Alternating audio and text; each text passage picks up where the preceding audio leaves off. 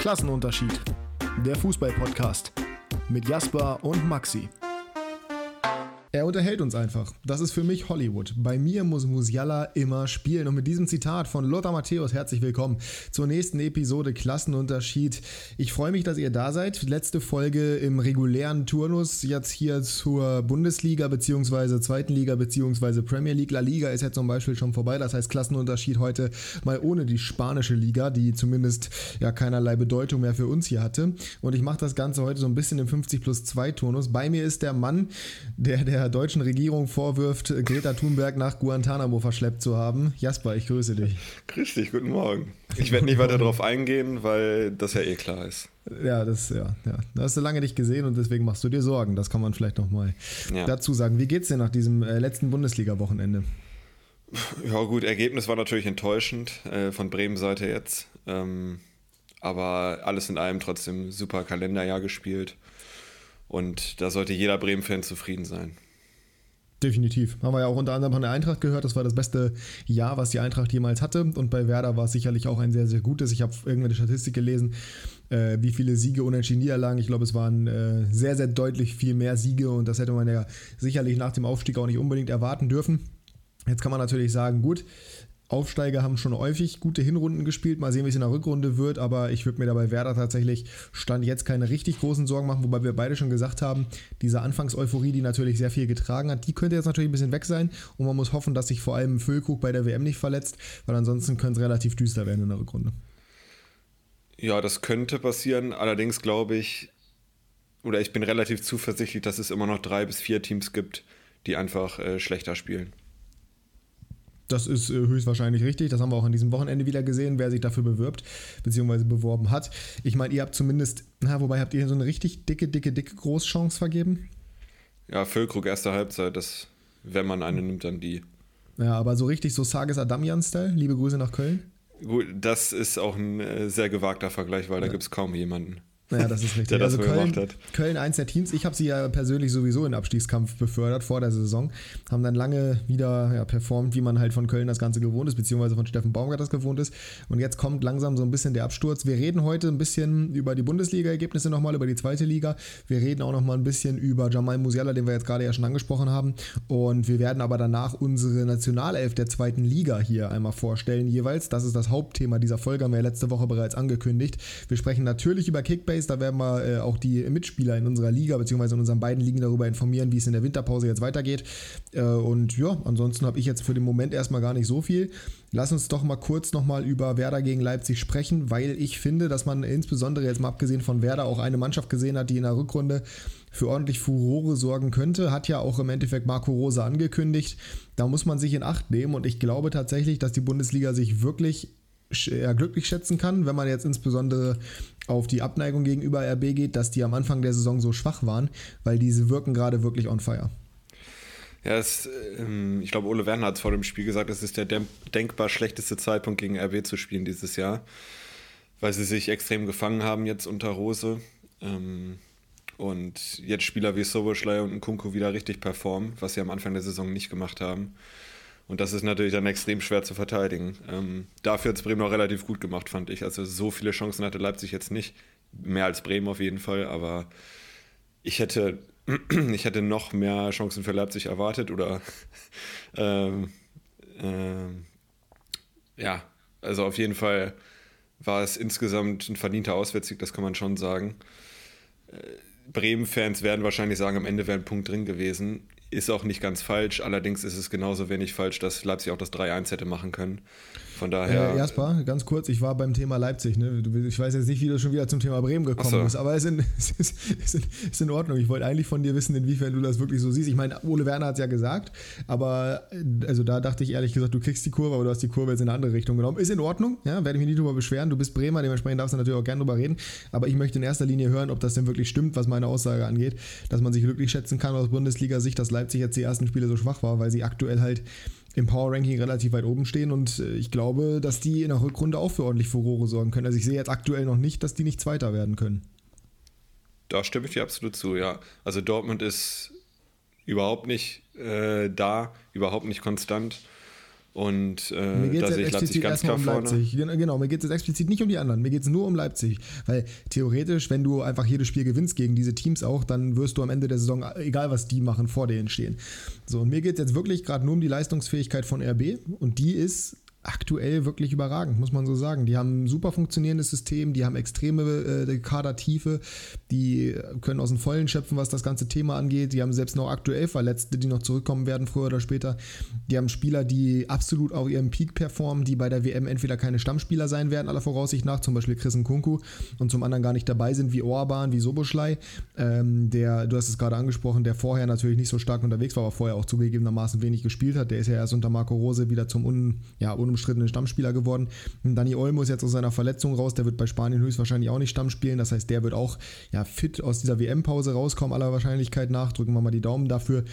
Du hast im Mittelfeld diese super Breite. Das, ich finde das schon wirklich, wirklich beängstigend fast. Weil man halt am Anfang der Saison dachte, ja, bei RB könnte es eine schwere Saison werden. Jetzt sieht es gerade wieder komplett anders aus. Also sagen wir es mal so, ich bin mir relativ sicher, dass sie Vizemeister werden. Natürlich auch, weil auch. Leverkusen eine Riesenhypothek hat und auch nicht so konstant spielt, auch wenn sie jetzt gewinnen. Also konstant im Sinne von leistungsmäßig. Und ja, Dortmund sowieso nicht.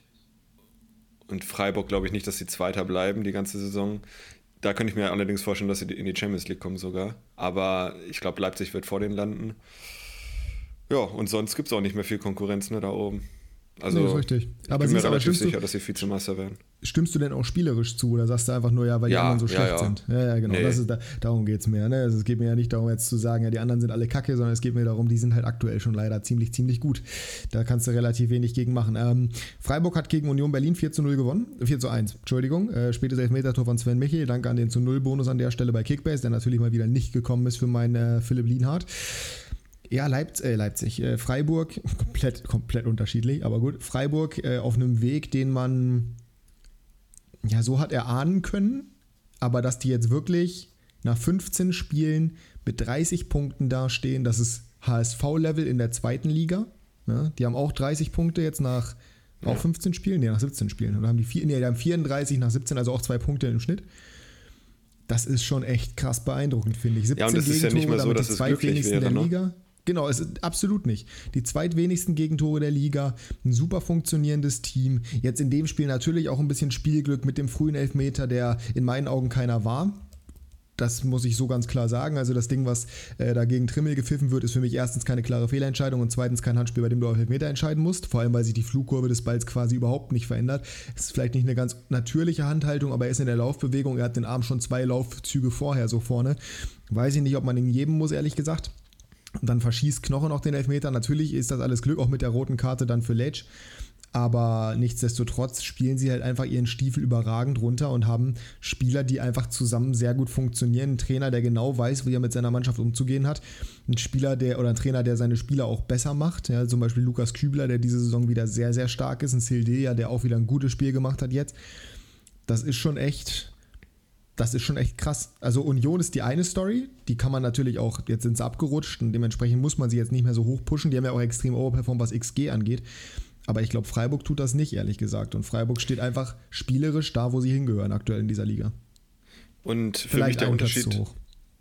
Ja, äh, für mich der Unterschied zwischen Union und Freiburg war auch immer, beide haben eine sehr kompakte Defensive, auch wenn die beiden, auch wenn Union jetzt viele Gegentore kassiert hat, die letzten zwei Spiele, zwei, drei Spiele. Aber Freiburg, wenn man das Bayern-Spiel mal rausnimmt, 5-0 verloren, haben sie 12 Gegentore in 14 Spielen. Das ist schon mal überragend. Und im Gegensatz zur Union haben sie halt auch eine sehr, sehr äh, gute Offensive, finde ich. Also da haben sie, die haben halt 25 Tore auch gemacht, ne? Union, ja, Union ja. hat halt, Union hat 24 gemacht, das klingt jetzt doof, aber davon waren sechs gegen Schalke, die, ja, das war absolut overperforming. Also da hätten sie auch 2-1 gewinnen können. Ähm, und die gewinnen halt häufig 1-0 oder sowas und stehen halt sehr defensiv. Und Freiburg spielt halt deutlich attraktiver, wie ich finde, finde und hat trotzdem eine sehr, sehr kompakte Defensive. Also das ist Definitiv. für mich nochmal der Unterschied zwischen den beiden. Ja, gehe ich komplett mit. Also ich bin der Meinung, dass äh, Freiburg auf einem Level performt aktuell, das deutlich über dem von Union Berlin ist. Auch was die Konstanz angeht, auch was die Qualität grundsätzlich angeht, weil bei Union hast du halt einfach deren Spielstil. Wenn deren Spielstil nicht greift, dann gewinnen sie nicht. Bei ja. Freiburg, da kann gefühlt passieren, was will. die können sich auf die Situation anpassen. Und das ist eine Qualität, die die entwickelt haben über die letzten Jahre, die einem wirklich den höchsten Respekt abverlangt, weil das ist immer noch der SC Freiburg, ja. Die haben vor ein paar Jahren zweite Liga gespielt. Und jetzt stehen die einfach da oben in der Tabelle und wie gesagt, vielleicht einen Platz so, was das Spielerische angeht, weil spielerisch sehe ich RB aktuell doch noch ein bisschen vorne. Aber punktetechnisch und leistungstechnisch absolut in dem Bereich, wo sie hinkommen müssten, und das ist die Champions League. Da kann man jetzt bei Frankfurt zum Beispiel sagen, die jetzt die Hinrunde tatsächlich auf dem Champions League Platz auf Platz 4 beenden ist das der richtige Spot für die, aber da kommen wir jetzt kurz zu. Die spielen nicht 1 zu 1 gegen Mainz.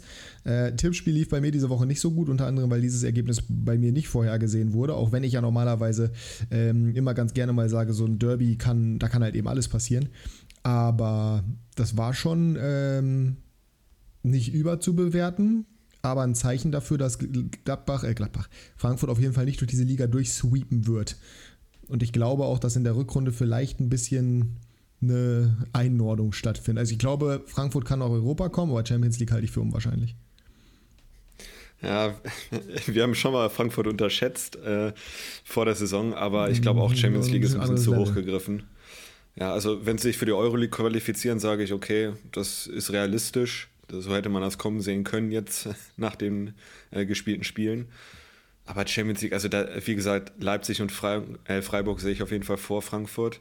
Und dann ist es dann, kann es ja nur noch der vierte Platz werden. Und da in der Rückrunde werden auch noch mal Teams angreifen, wie Leverkusen vielleicht, ähm, die noch ein bisschen weiter unten sind. Bin ich mal gespannt. Also Platz 4. Ich glaube, ich glaube tatsächlich, dass, also abgesehen vom Meisterschaftskampf, gehört das, glaube ich, dank dieser Hinrunde auch, beziehungsweise dank der aktuellen Tabellensituation, ähm, die spannendste Rückrunde, die man sich wünschen kann. Weil die Tabelle ist echt eng beieinander. Also Gladbach ist jetzt gerade fünf Punkte hinter der Champions League. Sogar Bremen ist aktuell sechs Punkte hinter der Champions League. Theoretisch Leverkusen, die von hinten das Feld nochmal aufräumen werden. Hoffenheim, die eigentlich vom spielerischen Ansatz her zu schlecht dastehen, allerdings momentan auch nicht performen. Theoretisch ist die halbe Liga im Abstiegskampf, kann aber genauso gut noch nach Europa kommen, weil von Bremen zum Beispiel, von nimm mal jetzt mal Mainz, das ist ein extremeres Beispiel, da sind sechs Punkte auf Dortmund aktuell. Das ist gar nichts, das ist Platz sechs. Angenommen, dass einer von den Oberen den Pokal gewinnt, dann wird Platz sieben für die Conference League reichen. Ich finde das schon echt krass. Ja, verspricht sehr viel Spannung. Und äh, unten ist halt auch noch alles offen, ne? Also genau, wie gesagt, die halbe Liga ist im Abstiegskampf. Also ich glaube, äh, jetzt gerade Stuttgart gewinnt an diesem Wochenende mit 2 zu. Hat Stuttgart gewonnen? Ja. Nee, gegen Leverkusen verloren. Oh ja, stimmt. Nevermind. Letzte Woche gewonnen, diese Woche 2 zu 0 gegen Leverkusen verloren, richtig. Ähm, Hertha gewinnt 2 zu 0, beendet dementsprechend die Hinrunde, wo sie spielerisch eigentlich deutlich besser aussahen als letztes Jahr auf Platz 15. Augsburg auf Platz 14, die jetzt sich auch gegen Bochum bis auf die Knochen blamiert haben, wenn man ehrlich ist. Köln ist komplett abgerutscht auf Platz 13. Leverkusen davor, dann Hoffenheim, dann Mainz. Also, wie gesagt, bis Mainz, ich würde Leverkusen und Hoffenheim wirklich rausrechnen. Vielleicht sogar Bremen noch mit rein, äh, weiß ich nicht. Ich glaube eigentlich, Bremen hat ein zu gutes Polster, sie ja spielt. Aber ich habe es schon zu dir gesagt und du hast ja, als sie abgestiegen sind, das auch schon vorher gesagt, irgendwie acht Spieltage vor Ende, dass das noch eng werden würde, wo es eigentlich so aussah, als ob Bremen durch wäre. Und hier ist es jetzt halt auch so viele unangenehme Gegner auswärts, auch wenn sie auswärts verhältnismäßig stark sind, aber diese ganzen, diese ganzen Teams wie Stuttgart, die kommen jetzt halt auswärts und nicht zu Hause. Und die ganzen dicken Brocken, die kommen zu Hause, auch wenn Bremen im klassischen Sinne eher auswärts als heimstark ist. Das könnte echt unangenehm werden. Also nehmen wir jetzt einmal bis Platz 9 alles mit rein, außer Hoffenheim und Leverkusen. Wobei, wenn es bei Hoffenheim blöd läuft, könnten die natürlich auch noch in Abschießgefahr geraten. Da kann auch alles gehen. Aber gleichzeitig auch noch nach oben. Also ich würde mich auch nicht wundern, wenn Augsburg jetzt eine Kracher-Rückrunde spielt und plötzlich irgendwie auf Platz 7 ausläuft. Könnte oh genauso gut passieren. Nightmare on Elm Street. Naja, das wäre wirklich Nightmare on Elm Street, aber trotzdem, also sehr, sehr beeindruckend. Gibt es noch irgendein Ergebnis, was uns geschockt hat an diesem Also Schalke gegen Bayern, Musiala wollten wir ja noch kurz drüber reden. Das war halt wieder fantastisch. Ne? Also Bayern nicht auf dem Level performt, wie man es erwartet hätte. Ich habe gedacht, als ich die Aufstellung gesehen habe, die klatschen die zweistellig weg. Schalke hat es wirklich gut gemacht, muss man fairerweise sagen. Aber Musiala war wirklich wieder magisch. Der war wieder magisch und muss sowohl bei Bayern als auch in der Nationalmannschaft absoluter Stammspieler sein. Ich glaube, da führt kein Weg dran vorbei. Ja. Und wenn man das am Anfang der Saison gesagt hätte, also bei der Konkurrenz bei Bayern, äh, hätte ich gedacht, oh, der wird wie letztes Jahr immer wieder seine Minuten, vielleicht auch anfangs äh, Startelf-Formation da bekommen. Aber dass der absoluter Stammspieler ist und auch der Formstärkste, das äh, hätte ich nicht gedacht ich sage das ganz ehrlich und ich meine das auch so. Wir haben da letztens irgendwann mal drüber geredet oder vor ein paar Monaten mit ähm, ähm Marius Müller-Western, genau, mit Thomas Müller, ähm, dass der der deutsche Messi ist, quasi von Vereinstreue her und so weiter und so fort, von der Bedeutung etc. etc. Das ist Jamal Musiala ist der Modern Day Lionel Messi, der deutsche Modern Day Lionel Messi. Das ist wirklich, der ist auf einem Level in diesem Alter unterwegs, bei einem absoluten Top-Verein.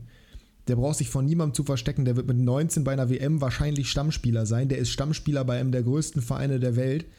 In dem Alter, der bringt Zahlen dieses Jahr, die sicherlich nicht, ich weiß nicht, wie Messis Zahlen mit 19 waren, aber sie werden nicht so extrem viel besser gewesen sein. Das ist ja. wirklich, wirklich krass. Also wir könnten hier wirklich den ja, neuen Messi erleben, was gleichzeitig bedeuten würde, Haaland wäre der neue Ronaldo, bisschen andere Altersverteilung. Wobei Haaland ist jetzt, ja doch, Haaland, das kommt fast hin mit Ronaldo und Messi im Altersvergleich, ne? Das würde theoretisch passen. Ja. Äh, Haaland derjenige, der noch ein bisschen, der auch ein anderer Spielertyp natürlich ist und eher der Stürmer jetzt in dem Fall, während der Musiala eher der kreierende Spieler ist. Ein äh, bisschen andere Rollenverteilung, während die beide ja extrem torgefährlich waren, aber ich glaube, Musiala wird sich seine gesamte Karriere auf beides konzentrieren, nicht nur aufs Tore schießen, sondern auch aufs Vorbereiten. Und äh, gleichzeitig hast du halt Mbappé, der der neue Neymar wird. ja, also kein Ballon d'Or auf jeden Fall. Ähm, kein Ballon d'Or und äh, ja, Karriere verschenkt aufgrund von Charakterproblemen. Ich glaube, die kann man nämlich Musiala zum jetzigen Zeitpunkt nicht attestieren. Der wirkt immer noch sehr, sehr humble. Ich habe gestern das Video gesehen, wie die Bayern-Spieler Tom Brady Hallo gesagt haben oder Tom Brady den Bayern-Spielern. Sehr sympathisch, sehr bescheiden, sehr bodenständig. So wirkt er zumindest. Keine Ahnung, ob es so ist, aber Bambi äh, ist ja auch ein Spitzname, der relativ darauf hindeutet. Und bei Haaland hast du halt, ja, auch keine Ego-Probleme, glaube ich, in dem Sinne, dass er jetzt irgendwie Arroganzanfälle hätte. Der ist halt einfach ein bisschen speziell, aber er ist lustig speziell. Er ist halt eher vom Charakter her so ein bisschen wie Ibrahimovic. Und von daher, das, ja, also ich, ich freue mich extrem darauf, dass Musiala die nächsten Jahre sicherlich die Bundesliga noch bereichern wird. Hoffentlich wird er irgendwann auch mal 96 auseinanderschrauben, wenn wir irgendwann wieder erste Bundesliga spielen. ähm, schon ganz. Ja, aber allein schon, das, allein schon das Abseitstor, was er da gemacht hat, das sieht Boah, so leicht die, aus. Die ne? Technik, ey, wie, wie der sich bewegt, das ist unglaublich. Der hat so eine Eleganz einmal, am Ball. Ich glaube, kurz davor hat er irgendwen getunnelt bei einem Angriff. Ich weiß nicht, ob du das noch vor Augen hast. Ja, habe ich, habe ich, habe ich. Hab. Ja. Das war wie Messi gegen Milner, hat mich daran erinnert. Das war die gleiche Bewegung. Ja, das ist, ist er hat auch einen Bewegungsapparat, der sehr an Messi erinnert, finde ich. Also er ja, ist natürlich absolut, nicht ganz so klein, absolut. er ist nicht ganz so, er ist nicht ganz so wuselig, aber er ist ein bisschen dynamischer, würde ich sagen. Also er macht größere Schritte zum Beispiel. Mhm. Aber trotzdem, es, ist, es, es sieht schon alles sehr Messi-esque aus, muss man schon sagen. Wenn er das jetzt noch äh, 13 Jahre hält, dann äh, können wir darüber reden. Ja. Wenn er es konservieren kann, ja, aber irgendwann musst du die Vergleiche hier anstellen. Irgendwann ja, ist die klar. Ära von Messi und Ronaldo vorbei. Ob jetzt die jetzige Ära das gleiche Level erreichen wird, sei mal dahingestellt. Aber the closest thing you get könnte das zumindest sein. Ich habe ja gedacht, dass es Florian Würz wird. Schwierig jetzt, dank Wollte seiner Verletzung sagen, oder ja. aufgrund Letztes seiner Jahr Verletzung. Mal über Würz geredet. Genau. Hoffentlich bleibt Musiala davon gefeit. Und äh, vielleicht kommt Würz auch genau auf dieses Level zurück. Aber nichtsdestotrotz ist, also, wenn, wenn beide, umso besser, dann hast du doppelt die Chance. Wobei beide wahrscheinlich früher oder später bei Bayern spielen werden, wenn es blöd läuft. Ah, das möchte ich mir nicht vorstellen. Oh ähm, Gott, stell dir, das, stell dir das einfach mal vor, ey. Die Offensive mit Musiala, dann lass mal, lass mal Tell sich so weiterentwickeln, theoretisch vom Potenzial her, lass dir mal eine richtige Maschine werden oder die holen wirklich irgendeinen, irgendeinen Top-Stürmer noch dazu, der sich auch noch so weiterentwickelt. Nehmen wir jetzt aber einfach mal das Beispiel Tell und nehmen an, dass der sich krass entwickelt. Dann hast du da vorne einfach einen, einen Sturm rumrennen aus, nehmen wir jetzt als Beispiel mal Sané, glaube ich, weil der der jüngste von denen ist. Sané, Musiala, Würz und Tell vorne drin. Oder nimm irgendeinen anderen Wunderstürmer, den sie sich aus den Fingern saugen. Das wäre schon so brutal. Viele oh, Grüße an die Abwehrbeine. Ja, das äh, aber wirklich in dem Fall. Ich gucke mal ganz kurz nach. Ja, 11.1. Der jüngste ist Coman von denen. Na gut, der hat Glasknochen, aber auch das wäre natürlich nice. Dann hätten wir zwei Franzosen vorne drin und drei, drei Deutsche. Der kann ja auch ganz gut dribbeln, habe ich mir sagen lassen. Komar ist auch ein recht dribbelstarker Spieler, das kann man definitiv so sagen. Ja. Also wir können uns auf jeden Fall auf die Zukunft fußballerisch freuen, was das für die Liga bedeutet, da reden wir besser nicht drüber. Schalke trotzdem mit einer guten Viel Performance. Nicht ändern. Das ist richtig, das ist richtig. Schalke trotzdem mit einer guten Performance, ansonsten müssen wir jetzt über kein Spiel so explizit reden, abgesehen natürlich von Gladbach gegen Dortmund. Ähm, ja, was war das eigentlich? Das war sehr attraktiv zum Gucken auf jeden Fall. Also hätten oh, auch ja. zehn Tore fallen können wenn ich da an den Kopfball von Mokuku denke, äh, zum Beispiel in der ersten Halbzeit, oder Thürams Großchance. Also das war ein Offensivspektakel, defensiv allerdings, gerade auf Dortmunder Seite, Hanebüchen, würde ich mal sagen. Also gegen absolute Top-Clubs hätten die sich da, gut, da äh, spielen sie meistens besser, aber da mit derselben Chancenkreierung der Gegner hätten sie da sieben oder acht gefressen. Ja, würde ich auch sagen. Also das war wirklich herausragend von Gladbach. Muss man auch viel, also ne, muss man in beide Richtungen sprechen. Einerseits loben, dass wirklich Gladbach ein tolles Spiel gemacht hat. Andererseits kritisieren, dass das von Dortmund echt nicht gut war. Ja, ja. Also XG, der, der XG-Wert sagt, also zumindest der von der Bundesliga, sagt eigentlich alles aus. Ähm, auch wenn Gladbach da deutlich unterlegen ist, aber 2,53 zu 3,35 allein von den XGs her, die ja meistens ja entweder krass untertroffen oder übertroffen werden. Das ist schon echt heftig. Ja, und jetzt äh, Prognose für die Rückrunde bzw. zweite Hälfte der Saison äh, für Dortmund. Was sagst du? Ich bin gerade echt unsicher. Ich auch. Es kommt ganz krass darauf an, wie die Spieler bei der WM performen. Ob die Verletzungen weiterhin haben. Die haben natürlich, natürlich, also muss man auch sagen, wenn du dir die Startaufstellung anguckst, niemand hätte gedacht, dass die Offensive so, oder das ganze Team eigentlich, abgesehen erstmal von der Defensive, dass das alles abgesehen von Bellingham so aussehen würde. Du hast da Jan, Brandt, Reiner, Malen und Mukoko. Das ist ja, da gehst du ja nicht von aus vor der Saison. Vor der Saison gehst du davon aus, dass da Adeyemi in Form spielt, dass Brandt da spielt, dass Reus da spielt, dass auf der Doppel 6 Özcan vielleicht spielt oder ich, keine Ahnung, wer verletzt ist da gerade, irgendwer, irgendwer wird da auch noch hinpassen. Und vorne in der Spitze halt eben Aller. Und das ist halt schon ein Pech, was die haben, aber das kann sie natürlich bei der WM im Zweifel nur noch verschlimmern. Ich bin echt skeptisch, aber bei mir, also es liegt noch weniger an den Personalien als am Trainer, muss ich ganz ehrlich sagen. Beim Trainer bin ich doppelt und dreifach skeptisch. Ich halte von Terzic weiterhin gar nichts. Und ich finde es krass, dass er so extrem in Schutz genommen wird. Mhm. Ja, als er das erste Mal Trainer war, war die Anfangsphase ja auch sehr mau, erinnere ich mich noch dran. Unter anderem auch in Gladbach verloren. Und dann gegen Ende haben sie ja, da haben sie wirklich gut gespielt, muss man sagen. Da hatten sie allerdings auch noch Sancho und Haaland vorne. Ist natürlich auch nochmal eine andere Qualität als Malen und Mokoko beim besten oder bei allem Respekt. Ähm, ja, da hat man natürlich dann schon gesagt, ja gut, Terzic hat aus dir noch was rausgekitzelt am Ende der Saison. Da haben sie ja diese riesen Aufholjagd gehabt an, bei, äh, und Frankfurt vom vier, vierten Platz äh, ähm, geworfen. Aber ich bin auch ein bisschen skeptisch geworden. Also am Anfang war ich schon relativ optimistisch, was es angeht, äh, Terzic und, und Dortmund. Aber aktuell, also man sieht halt null Entwicklung. Ja. Wirklich null. Äh, und sie hatten jetzt genug Zeit. Also wenn, man sagt ja immer, okay, gib den Leuten Zeit. Ja, es ist jetzt aber eine halbe Saison gespielt fast. Und äh, wenn man ehrlich ist, die hatten vielleicht zwei, drei sehr gute Spiele. Und äh, als Borussia Dortmund musste eigentlich 10 bis 11 gute Spiele haben von 15. Und äh, ja, auch der Sieg in Freiburg zum Beispiel war ja absolut glücklich. Ähm, und auch andere Ergebnisse waren besser, als sie eigentlich gespielt haben. Deswegen, boah, ich weiß es nicht. Mal sehen, wann Aller wiederkommt. Ich glaube, das könnte schon äh, was bewirken. Allerdings wird er nicht gleich bei 100% sein. Ja, ich, ich weiß es nicht. Vom, also wie du schon gesagt hast, vom Namen her, von dem Kader her ist es ja gut. Ne? Also es ist jetzt nicht so, dass sie da irgendwie ganz klare Kaderprobleme haben. Aber boah, das ist spielerisch echt mau für, die, für das Potenzial, was sie haben. Definitiv. Ich bin, da, ich bin da komplett dabei und ich bin halt der Meinung, dass das zu großen Teil noch im Trainer liegt. Man kann nicht immer alles nur auf den Trainer schieben, aber ich halte von Terzic halt einfach nichts. Und ich, ich sehe ich seh nicht, wie der das Ruder umreißen soll. Sehe ich beim besten Willen. Ich sehe da keine spielerische Komponente drin. Ich sehe kein System, kein Konzept. Null. Und das ist echt gefährlich, glaube ich. Mal gucken. Also ich sage, der BVB wird so die Champions League verpassen. Wäre nicht unmöglich, würde, würde mich aktuell nicht überraschen, ja. Ich glaube, am Ende der Saison sehen wir da Bayern, Freiburg, Leipzig. Ja, der vierte ist offen, ne? Ich habe irgendwie das Bauchgefühl, dass Gladbach das macht. In der Rückrunde. Sehr große Gladbach Wundertüte, hat, ne? Naja, aber Gladbach hat wenig Spieler bei der WM. Gladbach hat einen Itakura, der zurückkommt. Gladbach hat jetzt einen, äh, einen Stindel, der wieder in Form kommt, der wieder da ist. Die haben einen Hofmann, der jetzt wieder da ist, der wieder fit ist. Da kommt noch ein Neuhaus zurück nach seiner Verletzung. Die haben vorne Player ja, also der Kader ist gut. Ja. ja, eben. Und ich halte halt auch viel von Farke. Ich kann mir schon vorstellen, dass die das packen. Also wahrscheinlich, wär, äh, wahrscheinliche Szenario ist natürlich, dass Dortmund einen der vier Plätze vorne belegen wird. Aber aktuell sehe ich da, also bin ich da nicht sonderlich positiv, was das angeht. Mal dass, gucken. Dass wir, beide, dass wir beide einfach Freiburg so relativ safe in der Champions League haben, das ist so Wahnsinn. Ja, aber du kannst halt aktuell nicht, du kannst die Augen nicht auf nee, schließen. Das ist halt Wahnsinn, was die momentan machen. Ja. Ist halt krass. Ähm, kommen wir zum nächsten Thema, beziehungsweise kommen wir noch zur zweiten Liga ganz kurz, beziehungsweise, nee, warte mal, wir waren gerade kurz bei den neuen Messi und der neue Ronaldo, dann lass uns doch kurz noch zum alten Ronaldo gehen. Und jetzt nicht zum dicken Ronaldo, sondern zum alten Ronaldo.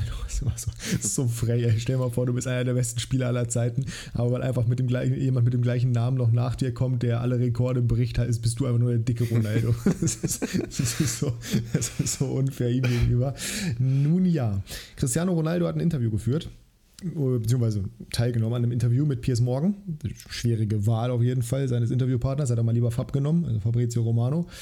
Aber ich glaube, äh, Morgan stellt da die bisschen reißerischen Fragen und wusste auch genau, wie er es auf der Sun-Titelseite verpackt. Ähm, ja, Ronaldo, ich weiß nicht, ob du es mitbekommen hast. Ronaldo hat gegen alles mhm. und jeden geschossen eigentlich, inklusive Erich Ten Haag, inklusive Ralf Rangnick, inklusive Manchester United as a whole. Und ich muss ganz ehrlich sagen, und das wird die wenigsten hier überraschen, die mich kennen, ich bin full on auf Ronaldos Seite. Mensch. ähm, ich bin, und ich meine, das hast du jetzt gerade, du weißt, warum ich, oder du kannst es noch mal ein bisschen besser einordnen, was ich jetzt sagen werde. Ich bin der Meinung, wenn etwas nicht läuft, dann kritisiere es. Sprich es aus. Es muss erlaubt sein, es zu kritisieren. Natürlich eigentlich im internen Bereich. So, wenn es da aber nicht gehört wird oder wenn du immer nur von den Medien, von außen, aber auch von deinen eigenen Vereinsverantwortlichen immer dargestellt wird als Buhmann und das ist bei Ronaldo definitiv der Fall gewesen seit Sommer.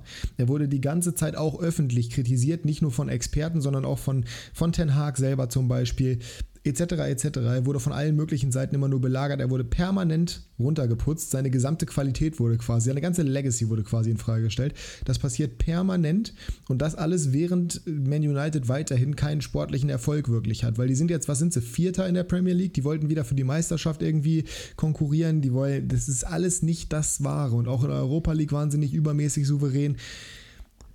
Es läuft da nicht gut und wenn du permanent als Sündenbock dafür hingestellt wirst, obwohl du im Sommer offensichtlich gehen wolltest, aber dann noch Tatsachen verdreht werden, dass das dazu beigetragen hätte, dass deine Einstellung nicht stimmen würde. Wobei das, und das wurde ja jetzt erst öffentlich, was auch, wo ich mich auch frage, wie kann es sein, dass das jetzt erst öffentlich wird, wo es ja aber um seine kleine Tochter ging. Wir dürfen mal nicht vergessen, Cristiano Ronaldo hat im Frühjahr des Jahres 2022 seinen Sohn verloren. Er sollte Zwillinge bekommen, aber der Sohn hat es leider nicht überlebt. So, und die Tochter wurde im Sommer ins Krankenhaus eingewiesen und deswegen hat er die ersten beiden Vorbereitungsspiele verpasst oder sowas oder irgendwie, keine Ahnung. Auf jeden Fall war er nicht da. Und dass das weder von United-Seite öffentlich gemacht wurde, dass das seine Gründe hat, also Private Reasons, sondern dass quasi die ganze Zeit nur Öl ins Feuer gegossen wurde, dass Ronaldo wechseln möchte und dass das der Grund ist, dass er nicht da ist und dass das einfach ein, ein Disrespect gegenüber dem Club ist. Überleg mal, wie viele Kommentare man im Sommer dazu gelesen hat, dass Ronaldo respektlos wäre, weil er zum Trainingsstart nicht da ist weil auch kein Mensch sein Maul aufgemacht hat, weil niemand was gesagt hat, auch wenn er ja offensichtlich das Ganze weitergetragen hat an United. Du kannst ja nicht einfach fernbleiben, er wird denen das ja gesagt haben, kannst du ganz stark von ausgehen. Niemand stellt sich vor dich, niemand schützt dich. Du bist die Vereinslegende. Du bist derjenige, der die wieder in die Europa League zumindest mal geschossen hat. Du hast die drittmeisten Tore in der Premier League gemacht in der Vorsaison. Und jetzt wirst du einfach hingestellt als Buhmann. Und dann läuft es sportlich am Anfang der Saison nicht. Und Erik Ten Haag braucht einen Buhmann, muss zeigen, dass er der Boss ist, muss zeigen, dass er die dicken Balls hat. Das ist meine Unterstellung. Und dann wird er dich noch mehr zum Buhmann machen und nimmt dich noch mehr raus. Auch wenn du sportlich vielleicht nicht mehr auf deinem höchsten Level bist, was absolut okay ist mit 38, aber ihn so in dieser Form hinzustellen, weiß ich nicht. Und ihn dann irgendwie zwei Minuten vor Schluss oder in der 87. Minute einwechseln zu wollen, dass er dann das Stadion verlassen hat, das ist scheiße, da müssen wir nicht drüber reden, das ist eine Aktion, die nicht geht. Aber das ist kein Affront gegen den Verein, meiner Meinung nach, sondern das ist ein Affront gegen das Personal. Und das war auch dieses Interview. Weil viele haben gesagt, das ist wieder dieses klassische, niemand ist größer als der Club. Ronaldo stellt sich in meinen Augen da nicht größer als der Club hin. Ronaldo kritisiert den Club und der Club oder den Club, der ihn groß gemacht hat, der, den Club, bei dem er aufgewachsen ist. Also abgesehen von Sporting jetzt mal, aber da, wo er auf die Weltbühne richtig getreten ist. Und das Sir Alex Ferguson. Und sagt, ey Leute, hier hat sich seit ich gegangen bin quasi nichts weiterentwickelt. Oder seit Sir Alex weg ist, hat sich hier nichts weiterentwickelt. Und es stimmt. United hat seit zehn Jahren gefühlt keinen Titel mehr gewonnen. Abgesehen erstmal von, haben sie die Euroleague gewonnen? Weiß ich gar nicht. Hm, mit Mourinho. Ähm, mit Mourinho so, aber abgesehen davon keinen großen Titel mehr gewonnen, sind ein Chaos-Club durch und durch. Die Glazers, die Fans, das ist ja das Witzige an der ganzen Geschichte. Er kritisiert jetzt alle und das machen die Fans seit Jahren. Und jetzt, wo Ronaldo das macht, ist es plötzlich schlecht oder ist es plötzlich zu verurteilen. Das verstehe ich nicht. Er spricht ja nicht gegen die Fans, er spricht ja nicht gegen den Verein an sich, sondern gegen das Personal und gegen die Personalentscheidungen, was man ja auch bei Rangnick sehen kann. Und ja, da, da bin ich einfach ähm, zu sehr auf seiner Seite. Auch, auch die Aussage gegenüber Rangnick ist in meinen Augen gar nicht respektlos. Es ist einfach ein Fakt. Ralf Rangnick wird bei einem der größten Vereine der Welt, bei einem der kompliziertesten Vereine der Welt, als Sportdirektor installiert und soll dann gleichzeitig, auch wenn er nicht Trainer ist und seit Jahren kein Trainer mehr war, soll er noch Trainer spielen. Und das funktioniert natürlich auch nicht. So, und dass der dann sagt, ja, warum wird denn jemand installiert als Trainer bei Manchester United, der selber überhaupt kein Trainer war, den kein Mensch kennt, der überhaupt keine Legacy hat? Weil natürlich hier in Deutschland ist Rangnick ein Name, aber in England kennt den ja kein Mensch. Kannte ihn ja auch vorher nicht. So, und jetzt danach wird er auch seiner Legacy nur geschadet. Auch in Deutschland, weil es halt nicht funktioniert hat bei United. So, deswegen die Aussage, die ist nicht respektlos in meinen Augen, sondern sie ist zutreffend, weil es hat halt nicht funktioniert und die haben einen Trainer dahingesetzt und installiert, der den kein Mensch kannte und bei dem es zum Scheitern verurteilt war von Anfang an. Es ist, ähm, ja, man kann das kritisieren, definitiv. Und man kann sagen, dass so ein Interview in der Form mit Kanonen auf Spatzen geschossen ist. Aber wenn du über Monate hinweg der Sündenbock bist, und ich meine, niemand wird medial so begleitet wie Cristiano Ronaldo. Und vor allem auch in England wie Manchester United. Das ist ja, das ist ja immer noch der Verein, der da medial begleitet wird. Irgendwann wird es mir dann auch reichen. Und irgendwann würde ich dann auch meinen Maul aufmachen. Ähm, Deine Huster schneide ich übrigens raus, keine Sorge. Nee, ich habe das Mikro eher ausgemacht. Ähm, ah ja, perfekt. Ja, ich hatte gerade eine kleine Hustenattacke für die anderen. Ähm, ich, ehrlich gesagt, habe ich mich e- oder absichtlich, zumindest nach Ende der Transferphase im Sommer, aus diesem Thema rausgehalten. Also ich habe nichts gelesen dazu, weil es ging mir irgendwie nur noch auf den Sack, egal von welcher Seite jetzt. Ähm, aber je länger oder je mehr Hintergrundinformationen jetzt man hat, desto eher kann ich ihn verstehen, also Ronaldo. Das muss ich schon sagen. Am Anfang war ich eher auf United-Seite. Ähm, aber dann auch mit der Aktion, wo er aus dem Stadion gegangen ist, zum Beispiel, das äh, hast du ja auch gesagt, das geht auch nicht. Aber ja, wenn man das jetzt mit der Tochter liest zum Beispiel, kann ich auch nicht verstehen, warum man nicht sagt, okay, ist es mehr als private Gründe, weil private Gründe, da habe ich sofort gedacht, okay, der will halt einen neuen Verein suchen. Ne? Das, äh, glaube ich, hat fast jeder gedacht und das ist natürlich unnötig, dass man äh, das nicht aufklärt, ne? weil, wie du schon gesagt hast, da gießt man halt nur äh, Öl ins Feuer, unnötigerweise. Äh, wenn du sagst, es geht um familiäre Sachen oder es geht darum, dass irgendwer krank ist oder was auch immer, da hat man auch viel mehr Verständnis dafür, als wenn da einfach steht Private Reasons was für mich übersetzt einfach hieß, okay, er will nicht mehr spielen, er will einen neuen Verein haben und die versuchen jetzt die beste Lösung zu finden. Also, das habe ich von der United-Seite nicht verstanden. Äh, und insgesamt, ja, ich kann ihn verstehen. Ja, dieses Interview, ja, war schon, war schon ziemlich scharf geschossen, muss man sagen. Allerdings, wir klar, die erst, letzten wir haben Monate. Erst, wir haben erst Ausschnitte gesehen, ne? Das ganze Interview kommt erst heute. Ja. das sind 90 Minuten. das, mal gucken. Also, natürlich werden sie auch reißerisch, die reißerischen Stellen rausgenommen haben als Appetizer, ja. aber ähm, da darf man echt gespannt sein, was da jetzt noch kommt. Ja. Ja, also, egal ob man ihn mag oder nicht, er musste schon viel Scheiße fressen die letzten Monate. Ähm, auch unverhältnis viel, unverhältnismäßig viel. Deswegen, ja, ich kann ihn schon verstehen. Es ist eine Typsache, ich hätte es jetzt nicht so gemacht mit dem Interview, aber es, es ist ja auch nicht unverständlich. Und ich glaube, mehr werde ich dazu jetzt nicht sagen. Nee, muss, muss ja auch nicht. Ist ja, ist ja völlig legitim. Es ist, ist, äh, ist, eine, ist eine Meinung, die ich auch nachvollziehen kann.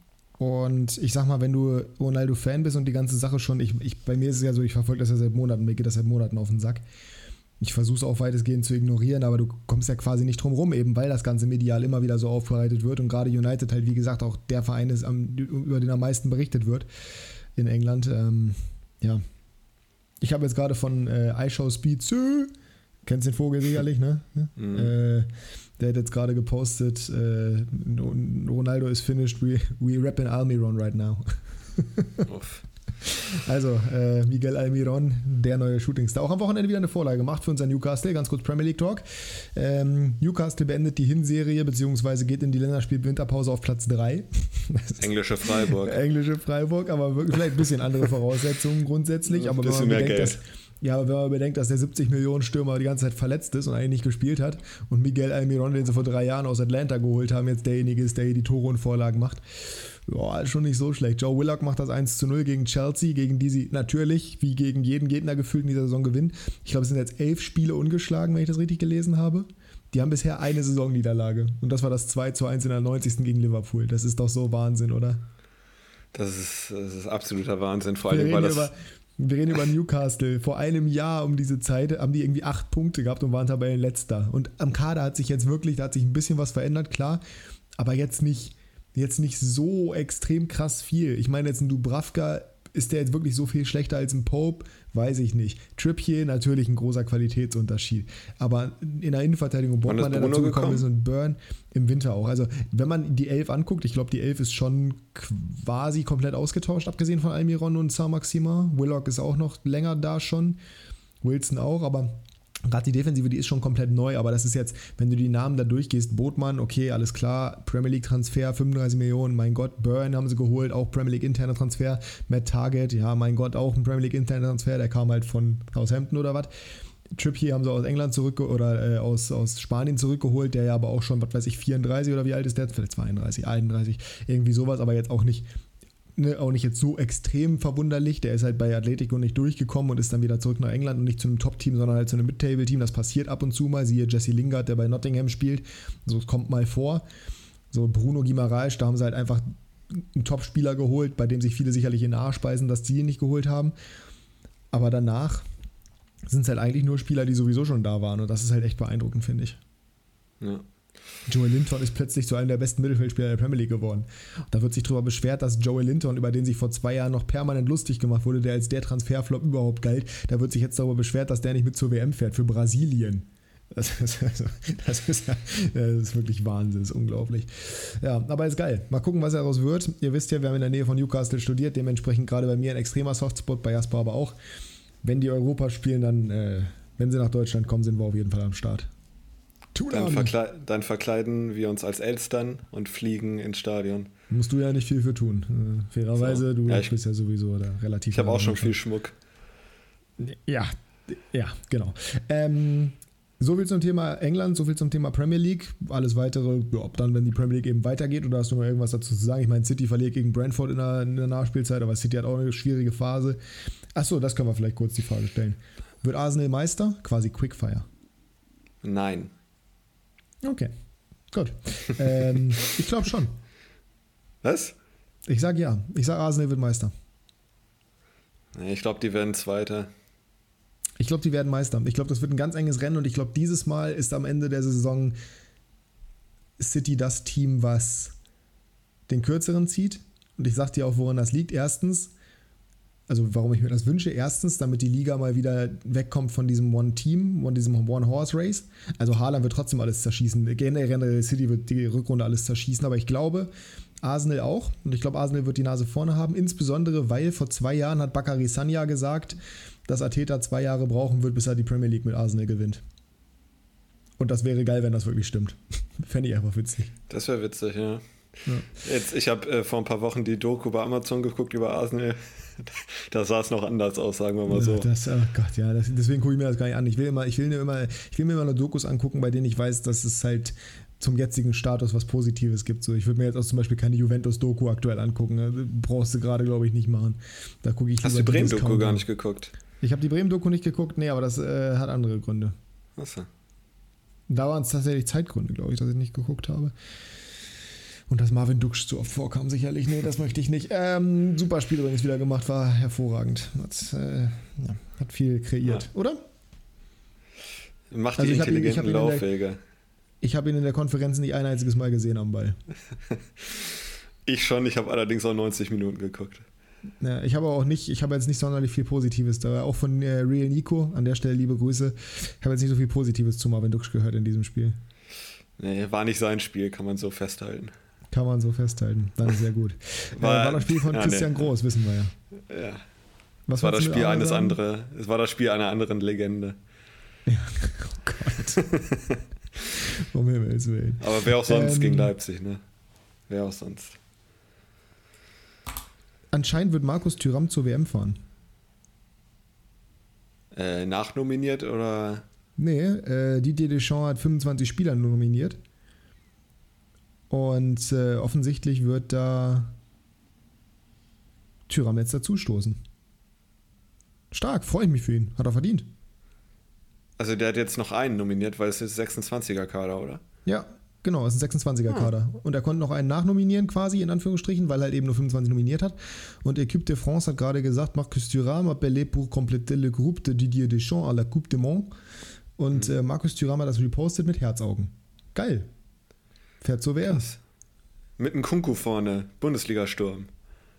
Ja, wird wahrscheinlich auf Benzema und Mbappé bencht. Aber, genau. Finde ich gut. Finde ich super. Also, ja, er, ich mag ja Tyram generell. Ihr wisst, du, ihr wisst das, du weißt das definitiv. Ich feiere den ja schon seit er bei Gladbach ist. Den Tikus. Geil, mega cool, freue mich drüber. Der erste Kommentar, den ich natürlich gelesen habe, ist äh, von einem Butthurt Frankfurt-Fan: Tyram statt Kolumuani. Ja, okay. Der hat eine brutale Hinrunde äh, gespielt, müssen wir nicht drüber reden. Also, ne, kann man auch mal so fairerweise dazu ja, beide. sagen beide eine absolut brutale Hinrunde gespielt, aber ich sehe jetzt nicht, warum Moani die deutlich offensichtlichere Nominierung sein sollte als äh, Giron. Er hat 16 Scorer gemacht, Kolumuani, 5 Tore, 11 Assists. Das ist natürlich extrem, extrem stark. Frankfurt hat eine sehr, sehr gute Offensive gestellt und steht auf dem Champions League-Platz. Wenn man auf Tyram schaut, was hat der gemacht? Wir gucken mal ganz kurz rein. Ich glaube, der wird nicht viel weniger zehn? Scorer haben. 10 Tore. Nee, 10 Tore und 4 Vorlagen. Also sind ja. zwei Scorer weniger. Das finde ich jetzt nicht so dramatisch, dass er nominiert wurde, ehrlich gesagt. Nö, ich auch nicht. Ja. Ich finde es ehrlich gesagt sogar gut, dass er nominiert wurde. So, habe ich jetzt gesagt. So. Liebe Grüße nach Gladbach. Ich bin ja sowieso Sympathisant. Lars Stindl lässt auch da wieder grüßen. Ähm, ja, kommen wir ungefähr auf das gleiche Level von Markus Thüram, Hannover 96. Ähm, am Freitag mit einem 1 zu 1 in Kiel. Steven Skripski ist wieder menschlich geworden, Gott sei Dank. Das heißt, da mussten wir uns keine Sorgen drum machen. Mm, letztes Spiel von Phils Sperre, das heißt, der wird ab nächstem Spiel wieder dabei sein. Das könnte auch helfen, weil ich weiß nicht, ob du das Spiel gesehen hast oder die Highlights gesehen hast. Nebenbei, ich habe sogar live gesehen.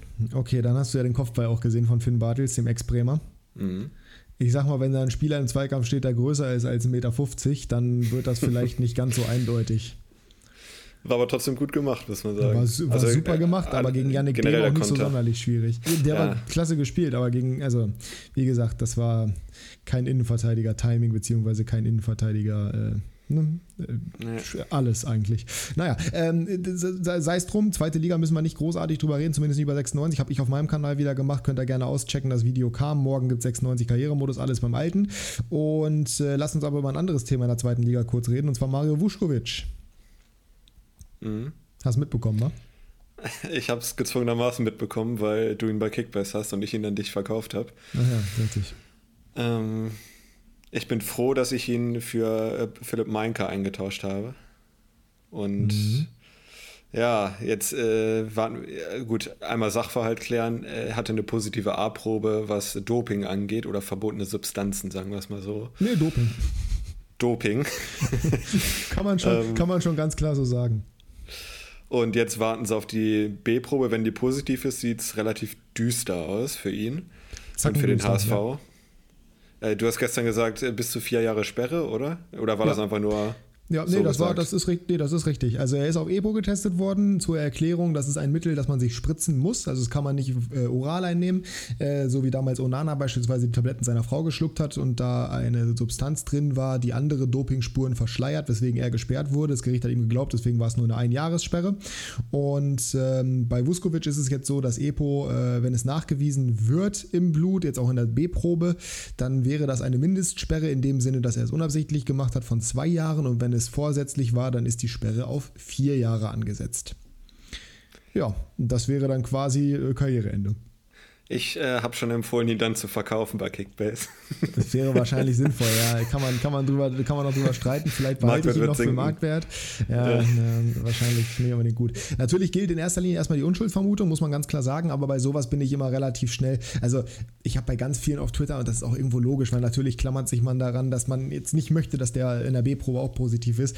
Und ich kann mir nicht vorstellen, dass er das genommen hat und bliblablub ich kann das alles nachvollziehen, aber wenn so eine Dopingprobe positiv ist, dann gibt es da eigentlich relativ wenig Spielraum, dass das anders sein sollte. Und, ja, vor äh, allen Dingen, wenn man das nicht einfach äh, kurz schlucken kann, sondern sich spritzen muss. Wenn, das, ja, wenn genau. ich das genau. richtig verstanden habe, das, das kann man ja kaum. Also ich habe jetzt auch nicht das Gefühl, oder ich weiß es nicht, aber nach dem, was ich gelesen habe, ist das jetzt auch nicht irgendwie möglich, dass das in der, dass das in der Menge in irgendwas anderem drin sein sollte, etc. etc. Ah, es ist auch schon so auffällig, dass es nach dem Training ist und nicht nach dem Spiel in der Dopingprobe. Diese Dopingproben werden ja sehr spontan und ähm, sehr unerwartet durchgeführt. Ähm, zu Recht. zu Recht, wie man dabei jetzt sagen kann. Dazu ist es halt nur vier Tage nachweisbar, deswegen auch logisch, dass man es im Training nimmt und ah, das ist alles echt scheiße.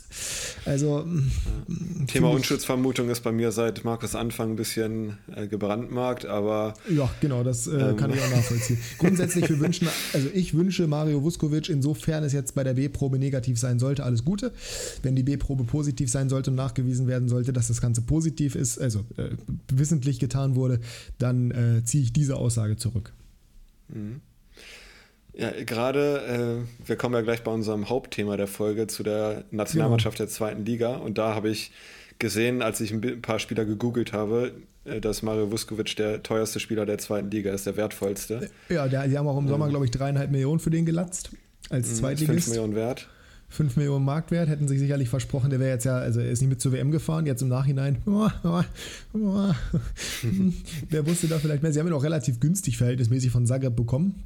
Auch da habe ich auf Twitter schon gelesen, lag das vielleicht daran, dass man in Zagreb Bescheid wusste. Kann ich mir nicht vorstellen, finde ich ist Quatsch, aber ähm, nichtsdestotrotz, also das wäre schon ein Millionengrab für den HSV in mehrfacher Hinsicht, weil der wäre sicherlich irgendwann, wenn sie jetzt aufgestiegen wären, hätte ich mir schon vorstellen können, und wenn er noch ein Jahr Bundesliga spielt in dem Alter, 15, 20 Millionen. Boah, echt easy. so viel? Wenn er jetzt noch, angenommen, sie steigen auf und er spielt dann noch ein Jahr Bundesliga. Oh, der ist 21 ja 20, dann ne? oder sowas. Oder, ja, ja, genau. Boah, dann kann ich, mir, kann ich mir schon vorstellen, wenn er sich auf dem Niveau weiterentwickelt. Weil er war schon echt gut. Tja, ja, schauen ist, wir mal. Ich bin gespannt auf die B-Probe. Genau, ich äh, auch. Wir sind, wir sind alle gespannt. Aber er wäre sowieso nicht dabei gewesen und dementsprechend kommen wir doch jetzt. Obwohl, nee, warte mal, wir haben noch eine Rubrik Game Changer, ne? Wir sind schon dreiviertel Stunden drin. Ich habe auch genau, nur einen, wir, komm schnell. Ja, komm, komm. Dann, ein, einmal kurz den Jingle. Moment. Game Changer. Der Wochenrückblick. So, Game Changer. Ich bin ehrlich gesagt nicht mal darauf vorbereitet. Ich habe komplett vergessen, dass wir diese Rubrik ja auch haben. Aber wir, wir schießen das einfach schnell durch nach einer Dreiviertelstunde im Podcast drin. Erzähl mal, wer ist deiner? Äh, erst wollte ich äh, Tony nehmen von äh, Brentford. Aber ich habe mich dann für Edin Dzeko entschieden, der beim 3-2 Auswärtssieg eminent, eminent wichtiger Sieg für, für Inter Mailand im Kampf um die mhm. Champions League bei Atalanta Bergamo äh, einen Doppelpack geschnürt hat und äh, maßgeblich zum Sieg beigetragen hat. Ja, das äh, finde ich, find ich solide, finde ich in Ordnung. Ich würde, ich habe gerade kurz überlegt, ob man irgendwie bei, bei Wolfsburg gegen Hoffenheim einen nennen kann, der Gamechanger. Ja, habe ich auch geguckt. Weil, ne, das so das Spiel war, wo man am ehesten noch sagt, ja, Andererseits, du kannst natürlich bei Gladbach, äh, bei Freiburg gegen Union kannst du natürlich Letsch da irgendwie reinwerfen oder auch Knoche wahlweise, die beide jetzt nicht unbedingt dazu beigetragen haben, dass es besser wurde. Aber ich würde, und das tut mir in der Seele weh, dass ich das mache, an diesem Wochenende wirklich einfach mal Darwin Nunez reinwerfen.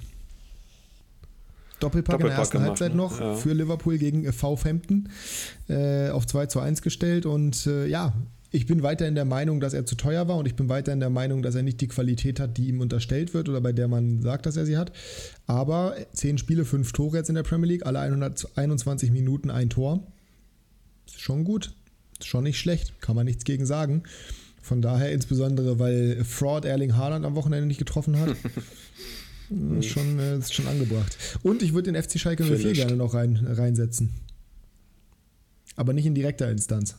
Aber der hat auf jeden Fall mein Fußballerlebnis am Sonntagabend ein bisschen äh, erst kaputt gemacht und dann, nee, nee, äh, schon Sonntagabend, ehemalige Spieler. So. Erst kaputt gemacht und dann emotionalisiert. Denn ähm, Olympique Marseille gewinnt mit 2 zu 3, beziehungsweise ja doch in, äh, in, in Monaco. Monaco gewinnen sie 2 zu 3, genau. Sanchez eröffnet früh 1 zu 0, dann Ben Yedda mit dem Ausgleich, dann Kevin Volland mit dem 2 zu 1 für Monaco. Dann äh, Jordan Vertut mit dem Ausgleich, der ja auch mit zur WM fährt. Kein Mensch weiß warum. Vielleicht deswegen, ja, ist zumindest möglich. Und in der Nachspielzeit dann Seat Kolasinac mit dem Siegtreffer. Und es gibt noch einen zweiten Schalker, der in diesem Spiel aktiv war. Und an der Stelle ganz, ganz gute Besserung an Amin Harid. Ich weiß nicht, ob du das gesehen hast. Boah. Nee. Unglückliche Szene, unglücklicher Zusammenprall. Also sein Knie, ich weiß nicht, was damit ist, aber ich glaube, da ist alles Oh, dran kaputt. nee. Alles. Wirklich alles. Also wie der mit dem Gegenspieler zusammenprallt. Es ist nicht mal so sonderlich brutal, aber es, er kommt anscheinend da ganz unglücklich rein. Sein, sein, gesamter, sein gesamtes unteres Bein hängt irgendwie in eine komplett, Oh. in eine komplett komische Richtung. Also wenn da nicht alles drin, auch da, das gab ein Bild, das auf Twitter auch kursiert ist, wo man einfach nur sein Knie gesehen, ich glaube, da war also Kniescheibe verdreht sicherlich, also wirklich alles im Arsch. Gute Besserung, das war eine ganz, ganz, ganz schreckliche Szene. Und die hat mich erstmal sehr schockiert und dann natürlich aber sehr emotionalisiert durch diesen späten Siegtreffer, ähm, der natürlich dann auch wichtig ist für Marseille in der Situation, in der sie sich jetzt gerade befinden, sind nämlich dadurch jetzt äh, aktuell auf Platz 4 vorgerückt, das heißt stehen im Moment auf dem internationalen Rang, haben noch realistische Chancen auf den dritten Platz. Ähm, und wären natürlich mit einem Punkt, ich glaube, mit einem Punkt wären sie Fünfter gewesen. Das ist nicht so, so dramatisch, aber trotzdem einfach wichtig, um diese, ja, um diesen Schock zu überwinden, einerseits, aber andererseits auch um gut zu überwintern. Ähm, ja, aber in erster Linie einfach gute Besserung an Harit, weil das war wirklich nicht schön. Wenn ihr nicht gut mit sowas umgehen könnt, dann schaut es euch bitte nicht an. Das, äh, Kannst du dich an den gut. Dortmunder Jugendspieler erinnern in der Youth League, der diesen Komplettschaden hatte im Knie? Welcher Dortmund hat keinen Komplettschaden? Achso, im Ah, Knie. im Knie. Ähm, nö. Boah, das war auch gesagt krass. nicht, aber- Ah, okay, vielleicht ich schicke ich dir später mal, du kannst das ja nee, angucken. brauchst, brauchst, brauchst du nicht. Ich bin ja bei Knie Okay. generell, ich habe ja selber zwei kaputte Knie. Ich bin ja jetzt nicht so episch drauf, auch sowas zu sehen. Wie gesagt, ich war jetzt auch nicht unbedingt happy darüber, dass ich das sehen musste da. Ähm, nee, nicht mein, nicht mein Ding. Nicht mein Ding. Was unser Ding ist, ist die zweite Liga. Genau, da war äh, Amin Arid ja bekanntermaßen auch quasi, also war er nicht, aber Schalke war da und sind aufgestiegen und laufen vielleicht wieder leider Gottes da rein, ist auch egal. Ähm, wir haben uns überlegt, passend zur WM jetzt, wo wir ja auch teilweise Diskussionen darüber hatten, dass zum Beispiel habe ich gelesen, äh, dass, dass äh, Robert Glatzels Nominierung verdienter wäre als die von äh, Karim Adeyemi, wo ich wirklich mal sagen muss, was? ähm, ja, auf jeden Fall haben wir uns letzte Woche schon gedacht, auf einen Vorschlag hin von euch, ich weiß nicht mehr genau von wem, aber auf irgendeinen Vorschlag von euch hin, ähm, dass wir uns mal daran machen, die zweite Liga so zu analysieren, dass wir eine deutsche Nationalmannschaft aufstellen können. Und genau das haben wir für heute vorbereitet. Und dann würde ich sagen, springen wir da rein. Was ist denn dein System? Welches System hast du dir ausgesucht? Ich, äh, als Bremer habe ich natürlich das 3-5-2 genommen, beziehungsweise 5-3-2. Ich auch. ja, super. Schön, das ist doch gut. Also Super. ich habe äh, ich hab zwei Zentral, also 5-2-1-2 würde ich es bei mir nennen, weil ich habe zwei zentrale Mittelfeldspieler und einen zentral offensiven. Achso, äh, dann haben wir schon mal eine unterschiedliche, wobei mein Achter kann auch auf der 6 spielen, glaube ich. Gucken wir mal. Dann Bin haben wir ich trotzdem ja einen. Unterschied, weil ich habe einen Zehner und zwei Achter. Gut, das habe ich nicht. Ja, du hast wahrscheinlich einen Sechser und zwei Achter. Mhm. Genauso wie Werder eben. Ja, okay. Ich habe es eher wie Richtig. 96 gemacht. Okay, ja gut, schauen wir mal. Äh, wie Ja. gehen wir jetzt vor? Ich würde sagen, wir fangen an mit dem Torwart und da wir ja die gleichen, also wir haben ja Verteidigung haben wir ja schon mal gleich, da bleiben wir auch bei einem Mittelfeld, nennen wir dann einfach die drei Spieler, würde ich sagen. So, und dann im Sturm halt die beiden. Mhm. Und erstmal gehen wir sukzessive vor jetzt hier. Oder wir sagen erstmal Torwart, dann Außenverteidiger, Innen, nee, Torwart, Innenverteidiger, Außenverteidiger, Mittelfeld, Sturm. Und wer ist denn dein Torwart? Mein Torwart hört auf den Namen Ron Robert Zieler Jawohl, das und ist es. spielt äh, bei Hannover 96, falls du es nicht weißt. Ähm, und ist dort dieses Jahr. Eine Sache müssen wir jetzt noch äh, clarifieren hier. Reden wir hier über die aktuelle Saison oder generell über die Spieler? Schon Stand jetzt. Achso. Gut, äh, weil dann fliegt einer bei mir raus. Ja, du kannst jetzt nicht irgendwie eine Legacy bilden und äh, der hat vor zehn Jahren mal äh, Nee, nee, nee, ich meine, der ist gerade verletzt. Achso, ja, nee, das ist in Ordnung. Okay, gut. Der ist ja trotzdem auf einem hohen Level. Also, keine Ahnung, wen du da hast, aber das, das ist ja trotzdem ein guter Spieler dann und der ne, das Potenzial dafür hätte. Also, das ist schon in Ordnung. Nur jetzt nicht irgendwie, keine Ahnung, äh, ich habe jetzt passenderweise. Lu- Lumpi Luis Leip- Holpi. Leipertz. Lu- Luis Holt, Nee, ja, oder, äh, nee, Robert Leipertz. Ähm, Nee, der von Düsseldorf, Lumpi. Ach so, äh, äh, ja, Lambrecht? Nee, Lambert? Nee. La- auch nicht. Lampertz? Lampertz? Lampertz? Ah, Egal, ihr wisst alle, wen wir meinen. Lumpi. Ähm, Lumpi. Ähm, nee, aber nicht, dass jetzt irgendwie Lu- Luis Holpi hat vor zig Jahren mal Nationalmannschaft so, gespielt in nein, der ersten Liga nein, und deswegen musste er nee, jetzt da rein, weil der hat das mal gezeigt. Gut, ähm, ja, Ron Robert Ziel habe ich natürlich auch im Tor. Äh, keine Diskussion für mich. Der aktuell beste Keeper der zweiten Liga. Es gibt noch einen zweiten Keeper, den man erwähnen darf. Das ist Daniel Heuer Fernandes. Der würde sicherlich auch mitfahren, wenn wir hier einen Kader nominieren würden. Äh, auch ein sehr, sehr guter Marcel Keeper. Für Schuhn. mich ist Zieler ein bisschen vorne aktuell. Marcel Schuhn auch sehr gut. Äh, du kannst auch immer, finde ich, Müller von Hein. Perfekt, Müller von Heinheim da rein Boah. in Brevis. Ich finde Müller super. Persönliche Präferenz, aber Schuhen sehe ich auch Okay. vorne. Ähm, Dreves, der ja von Liverpool umworben wird, genauso wie Zieler. Also gibt schon viele gute Keeper in der zweiten Liga, aber für mich ist Zieler aktuell vorne und dementsprechend auch meine Nummer 1. Die Nummer 1. Also ich habe jetzt drei Innenverteidiger, ne? Genau, damit äh, darfst du jetzt gerne anfangen. Und zwar einen Ex-96er und äh, ein anderes Nordlicht und ein, ja, ich weiß gar nicht, welchem Bundesland das liegt, aber ich sage, ich fange jetzt einfach mal an mit André Hoffmann, der aktuell verletzt ist. Mhm. Den finde ich sehr stark, leider jetzt schon länger verletzt, deswegen hätte ich den sonst Ja. rausgenommen. Ich hätte, ich hätte den aber tatsächlich auch, den hatte ich deswegen tatsächlich gar nicht auf dem Schirm. Den würde ich, ne, das wäre zumindest auch ein, ich komme gleich dazu, erzähl weiter. Mhm. Dann neben André Hoffmann Patrick Pfeiffer von Darmstadt, finde ich auch extrem Ist stark. gar nah, ist gar nah. Ja, halb Ghana, halb Deutscher. Nee, ist Nationalspieler. Phil Neumann von Hannover 96, Innenverteidiger, sehr stark, starke Saison, aktuell Ja. rot gesperrt. Und äh, daneben Schonlau vom HSV. Ey Mensch, das ist ja relativ, also dann haben wir es tatsächlich relativ ähnlich. Ähm, meine Innenverteidigung besteht aus Phil Neumann auf der rechten Seite. Innenverteidigung habe ich jetzt Mainka von Heidenheim, könnte ich mir aber auch einen sehr guten Hoffmann vorstellen. Und links Schonlau vom HSV. Na, Mensch. Also Phil Gut. gehört da für mich einfach, weil er für die Dreierkette der perfekte Innenverteidiger ist, gehört er da rein. Auch durch persönliche Präferenz, aber auch qualitativ in meinen Augen ein sehr guter Spieler. So Mainka, eine absolute Bank und insbesondere ein sehr guter zentraler Innenverteidiger. Auch Hoffmann kann man da genauso hinstellen, das passt. Ähm, oder eben Pfeiffer, wenn er denn erlaubt wäre, ist er aber nicht. Und äh, Schonlau auf der rechten Seite auch definitiv, definitiv angemessen. Also finde ich, kann man überall sehr gut mitgehen. Der qualitativ beste von denen ist aller Wahrscheinlichkeit nach Schonlau. Na, für mich ist es Phil. Aber grundsätzlich wahrscheinlich Schonlau. Ja, kann man, kann man sagen, ja. Ja. Ähm, ja, wie gehen wir jetzt vor? Also ich habe jetzt zwei Joker, ne? Wie man sie so schön nennt. Ähm, Schienenspieler. Ja, ich habe auch zwei. Die nennt man Joker? Warum nennt man die denn Joker? Mhm. Ich habe ich hab auch zwei Schienenspieler, also von daher passt das. Die kannst du auch gerne nennen. Also links war, glaube ich, er hat die. übrigens, ich nehme übrigens alles Ja. zurück. Äh, Pfeiffer hat noch kein einziges Länderspiel für Ghana So. gemacht, aber ich, ich, glaube, ich glaube, er war zumindest im Gespräch jetzt für eine Ja. Nominierung. Oder ist er sogar im WM-Kader? Ich weiß es ist nicht. Ghana dabei? Ja, Ghana ist definitiv dabei. Das weiß ich, weil Ransford hier Boa Königsdörfer nicht nominiert ja. wurde. Aber äh, ja. Äh, ja, egal. Äh, wir sagen jetzt einfach, er wäre ghanaischer Nationalspieler. Ich glaube auch, dass, äh, ja. Naja. Machen also für mich die komplizierteste Position war linker Schienenspieler, weil da gibt es für mich zwei, die es verdient hätten und die können, glaube ich, nicht rechts spielen, weil sie beide sehr linksfüßig sind. Und das ist einmal Derek Köhn und einmal Jan Niklas Beste. Sehr schwer getan. Ja. Ich bin mir auch immer noch nicht sicher, aber ich glaube, ich gehe eher auf Köhn, ähm, weil er für mich der geilere Schienenspieler ist. Und Beste kann auch in einer, äh, als linker Mittelfeldspieler agieren.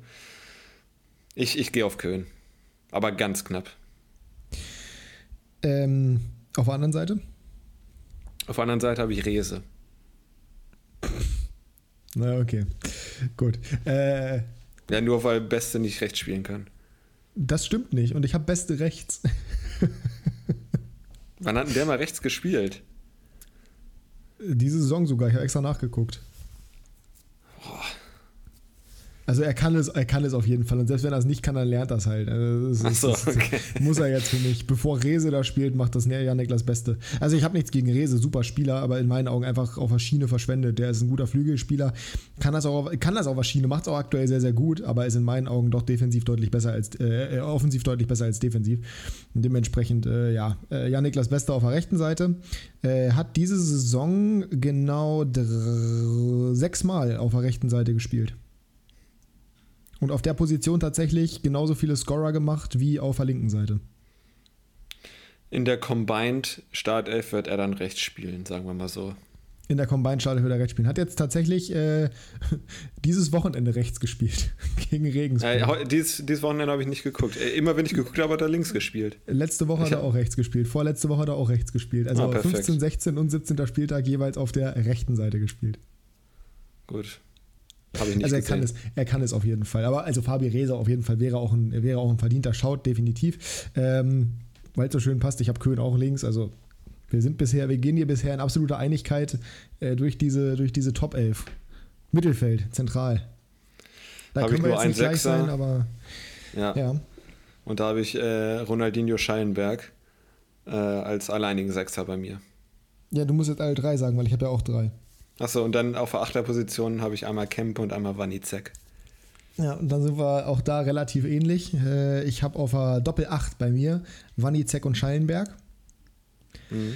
Einer ein bisschen defensiver, einer ein bisschen offensiver. Und auf der 10 habe ich Marvin Melem. Also nicht der gleiche Spieler, aber auch ein Darmstädter. Mhm. Ähm, ich persönlich denke, dass wir da, also das ist halt eine Frage des Systems. Wenn du eine Doppel-8 spielst und eine 6, dann ergibt Schallenberg zusammen mit ähm, Wanizek und Kempe mehr Sinn. Wenn du auch auf, auf, aufgrund der Standardstärke, allerdings kann Wanizek ja bekanntlich auch Standard schießen, wenn du einen Zehner spielst, dann ergibt da Melem natürlich mehr Sinn. So, von daher, das ist halt so eine, das ist halt eine Systemfrage dann einfach. Ich glaube, für beide kann man die Argumente finden und ich glaube, bei keinen von beiden muss man da jetzt zwingend rauswerfen. Ja. Melem spielt bisher zum Beispiel eine sehr starke Saison. Ich glaube, der ist so ein bisschen under the radar auch. Äh, in der zweiten Ja, Liga sicherlich nicht, aber, aber generell. Äh, bisher sieben Scorer-Punkte in 17 Spielen. Klingt jetzt nicht so mega beeindruckend, aber wenn man bedenkt, dass er nicht die Standard schießt, ist das schon ziemlich, ziemlich gut. Unter anderem ja gegen 96 diesen absoluten Strahl abgelassen äh, zum 1 zu 0. Super Spieler und ich wüsste jetzt keinen besseren Zehner. Ich habe überlegt, äh, in der auf der 6 Meffert hinzustellen, aber ich habe halt keinen klassischen Sechser und Meffert ist halt für mich ein richtiger Sechser, ein richtiger, ne, und da ich jetzt zwei Achter habe, Mhm. geht das eben nicht. Ähm, theoretisch könnte man natürlich, wenn man jetzt eine Doppel 8 und 6 machen würde, würde ich sogar wahrscheinlich noch eher auf Meffert gehen, dann als auf Kempe, also äh, Schallenberg einen nach vorne ziehen in deinem System jetzt und dann äh, Meffert auf die 6. Aber in dem Fall jetzt, ähm, ja, Wanizek, Schallenberg und ein Darmstädter, je nach Gusto, sagen wir es einfach mal so. Je nach Gusto. Äh, gar nicht mein Gusto ist der Verein, wo einer meiner Stürmer spielt und das Oh ist der. HSV. Wir sind, ja, wir sind so gleich. Es ist der absolute Wahnsinn. Aber ist doch schön, Ja, dass gut, aber ich dass man mein- sich da relativ einig ist. Ja, also wer Glatze da nicht drin hat, ist, äh, der versteht dann, glaube ich, auch nicht viel von der zweiten Liga.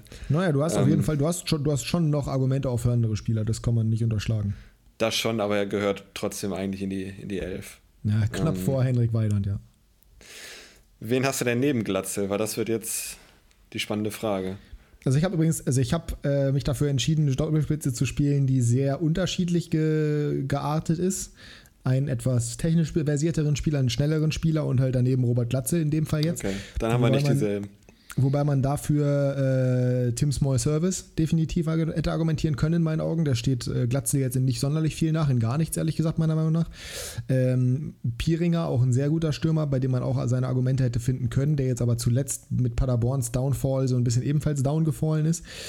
Ich habe mich für Robin Hack entschieden. Okay. Der ist bei mir auf der Bank gelandet. Ich habe auch eine Bank von sechs Spielern aufgestellt. Äh, und bei mir ist tatsächlich Tim Small Service, der Ja, zweite das wäre Stürmer. natürlich, wär natürlich ein absoluter Giraffensturm, wie man äh, bei Calcio Berlin sagen würde. Deswegen ich Wird das aber super gefüttert von Köhn und äh, Beste. Ne? Definitiv, definitiv. Ich habe halt lieber noch einen Spieler dabei, der ein bisschen wendiger ist, ein bisschen agiler, um gegen äh, tiefstehende Gegner auch noch ein weiteres Mittel zu haben als nur Flanken. Halt einfach durch die Technik. Glat, äh, Glatze. Gla, doch, Glatze mit elf Saisontoren. Hack aber auch schon trotz Bielefeld sehr schlechten Saisonstart hat der, meine ich, schon. Hat er schon acht Saisontore? Ich weiß es gar nicht. Aber auf jeden Fall sehr, sehr gut unterwegs. Hat teilweise auch ein paar schwächere Spiele mit drin oder ist teilweise relativ unsichtbar in den Spielen, aber dann trifft er halt trotzdem. Das heißt, er macht das schon echt sehr, sehr stark aktuell nach dem Abstieg der Bielefelder, wo es am Anfang wirklich nicht gut aussah. Acht Saisontore, zwei Vorlagen. Also ist natürlich Flügelspieler im klassischen Sinne, könnte aber in diesem System, glaube ich, auch als Doppelspitze agieren. Mm, ja, ich, ich bin, ähm, also ich kann auch genauso nachvollziehen, wenn man da einen Small Service und einen Glatzel hinstellt. Von daher, ich glaube, da sind wir wieder für alle, für alle, die es nicht verstehen, Small Service ist übrigens Tim Kleindienst auf Englisch. ja, stimmt. Haben wir, das, haben wir einmal den richtigen Namen gesagt? Ich glaube, wir haben den richtigen nee, Namen. Nee, haben wir nicht. Ein, zwei nee. Mal. Nein, nein, nein. Haben wir nicht. Okay, ich, ich glaube, ich habe das vorhin einmal kurz gemacht, als ich gesagt habe, dass er in, dass er Glatzel in nichts nachsteht. Aber ja, ist auf jeden Fall Tim Kleinitz vom äh, FC Heidenheim. Mm, so oder so, ich glaube, das zeigt, dass wir uns ziemlich einig waren. Wer ist auf deiner Bank noch? Ich habe keine Bank gemacht. Ich habe, wie gesagt, nur mhm. äh, Hoffmann jetzt hätte ich als, als Option definitiv. Rese, Small Service, Pieringer, im Mittelfeld Kempe. Also eigentlich stellt sich meine Bank von selbst auf. Äh, und ich würde dann aus Prinzip noch Sebastian Stolze mitnehmen, weil ich den einfach mag und variabel finde. Ich habe auf der Bank vier Offensive und zwei Defensive, ähm, wie sie es gehört. Sehr gut geartet. Und zwar, einmal, wer sehr nah dran war an der, an der Startelf, obwohl der Verein eine Scheißsaison spielt, ist Hartl von St. Pauli. Oh ja, doch, oh ja, sehr gut. Der wäre auch ein klasse Zehner. Oh, den würde ich fast sogar eine Start. Mhm. Bei mir würde ich den fast eine Startelf beordern, vor Melem noch. Weil Hartl ist echt gut. Den habe ich ganz komplett vergessen, weil St. Pauli eben wahrscheinlich so kacke ist aktuell. Ja. Ja. Dann habe ich noch Justwan von Paderborn.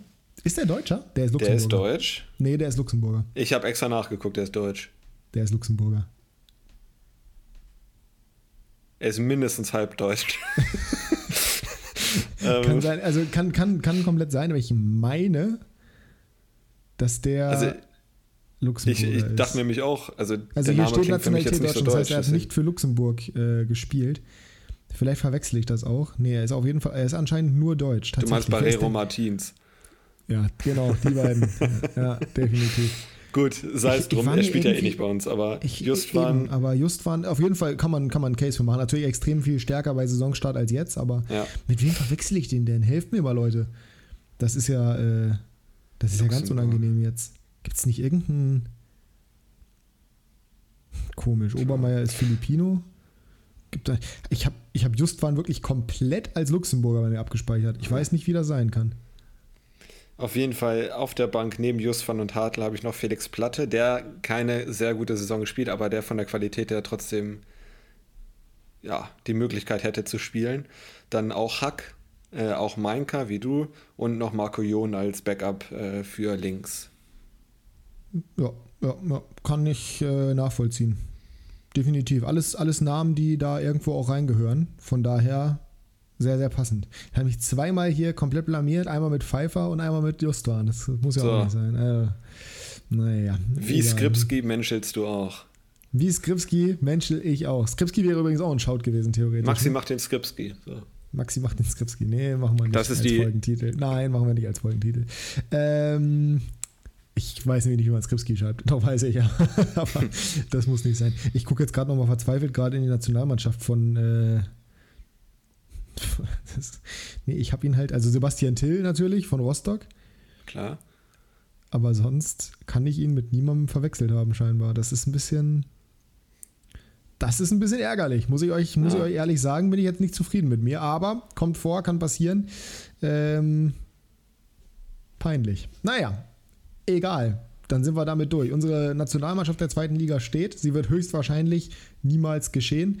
Wenn wir jetzt einen Spieler auswählen müssten, welcher von denen wird realistisch betrachtet irgendwann mal wirklich für die Nationalmannschaft spielen? Welcher am ehesten? Puh. Also müsste er einer der Jüngeren sein. Also Zieler hat ja schon mal, ne? Ich wollte gerade sagen, Zieler ist Weltmeister. Boah, von den anderen. Also von der Abwehr keiner, würde ich sagen. Schallenberg ist 23, aber da ist die Konkurrenz zu groß. 24, aber ja. 24. Also von denen, die ich genannt habe, kann es eigentlich nur Köhn sein. Ich bin komplett dabei, ja. Also Glatze, wenn, wenn der HSV aufsteigen sollte und der spielt eine gute Bundesliga, ja, ähnlich wie Füllkrug, ey das, ey, das ist das gleiche Szenario. Ja, aber das ist noch ein bisschen weiter weg. Ja, klar, natürlich. Aber theoretisch, wenn er aufsteigen würde mit dem HSV, was ja nicht unwahrscheinlich ist, und halt eben so weiter scored und performt, dann sehe ich da jetzt nicht so viel Gegenargumente, dass das zumindest theoretisch möglich wäre. Aber aufgrund seines Alters, aufgrund der Position, auf der er spielt und aufgrund seines Ausbildungsgrades, der ist ja nun mal bei Bayern großgezogen worden, Derek Köhn schon auch, auch ein, äh, ein solider, eine solide Option. Ja, und auch keine Position, wo es jetzt drei, vier Weltklasse-Leute vor ihm gäbe. Ne? Naja, Robin Gausens, Christian Gunter. Der nicht mal mit zur WM fährt. David Room. Ja, wenn dann David Room, ne? Raimi Benzebani. Benzebani. Ich wollte nur den nee, Namen der ist Lichtensteiner. Ich weiß, ja, der ist, der ist Lichten, Lichtensteiner. Oh, Gibt es ja irgendeinen Lichtensteiner Zweitliga, mit dem ich, Lux, ich Luxemburg noch mit Lichtenstein verwechselt. Das wäre es jetzt wirklich endgültig gewesen dann. Nee, habe ich aber nicht. Ähm, ja, dann sind wir damit durch und da würde ich sagen, passend dazu kommen wir doch zur letzten Rubrik für dieses Jahr. Wir machen nämlich eine Winterpause ab nächster Woche. Achso. Ähm, nee, machen wir nicht, keine Sorge. Wir sind weiterhin für euch da, wir senden weiter. Keine wie, lange Sorge. Wissen wir, wie lange wissen wir noch nicht, aber ähm, wir werden auf jeden Fall erstmal die WM begleiten, weil Jasper ja bekanntermaßen aufgrund seines Jobs jedes Spiel gucken wird und er einfach aus reinem Interesse. Boykott ähm, Katar. Kickbase Breakdown.